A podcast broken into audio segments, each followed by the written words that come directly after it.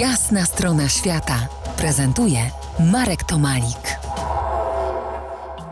Gościem jasnej strony świata mieszkająca u wrót unikalnych bagien biebrzańskich Monika Winnicka, pasjonatka świadomego życia w duchu tzw. Tak low impact i aktywnej turystyki.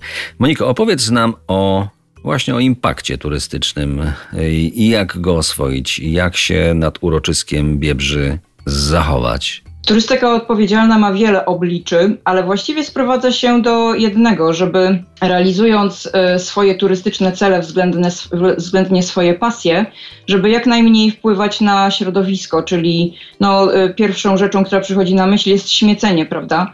Ale mamy różne mm, rodzaje śmieci. Jest przecież zanieczyszczenie światłem, dźwiękiem, Także e, dobrym zachowaniem, jeśli praktykuje się taki low impact, jest po prostu zostawianie po sobie jak najmniej i jak najmniejsze ingerowanie w tutejszy świat, tak by mógł nam się objawić w całym swoim pięknie.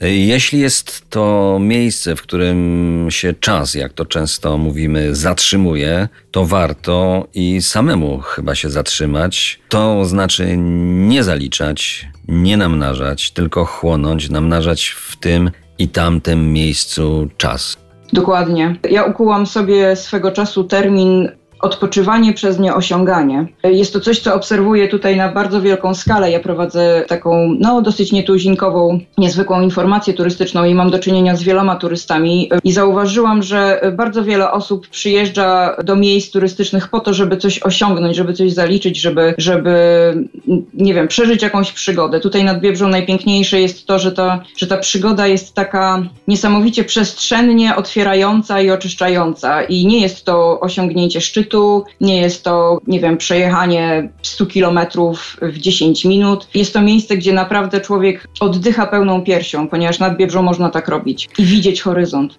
Te, co skaczą i fruwają na nasz program, zapraszają, ale są i tacy, którym owady przeszkadzają.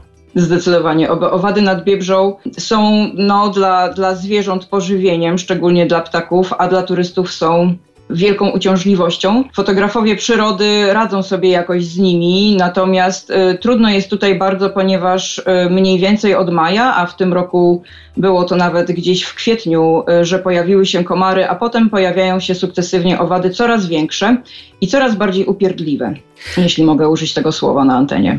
Za kilkanaście minut wrócimy do rozmowy z Moniką, gdzieś tam nad bagnami biebrzańskimi. Zostańcie z nami w RMF Classic.